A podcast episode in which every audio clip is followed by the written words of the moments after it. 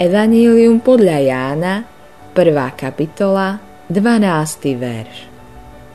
Ale tým, čo ho prijali, dal moc stať sa deťmi Božími.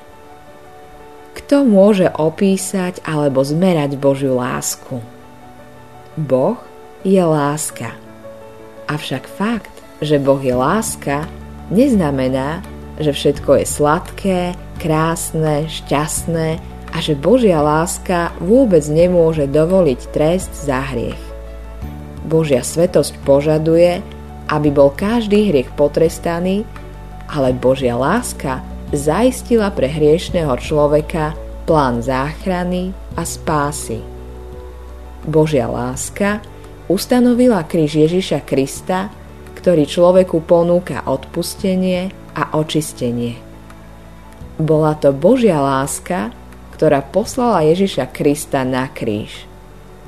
Bez ohľadu na to, akého hriechu si sa dopustil, bez ohľadu na to, ako veľmi by bol čierny, špinavý, zahambujúci či strašný, Boh ťa miluje. A predsa táto Božia láska, ktorá je viditeľná, neomilná a nekonečná, Božia láska, ktorá siaha kdekoľvek sa človek nachádza, môže byť úplne odmietnutá.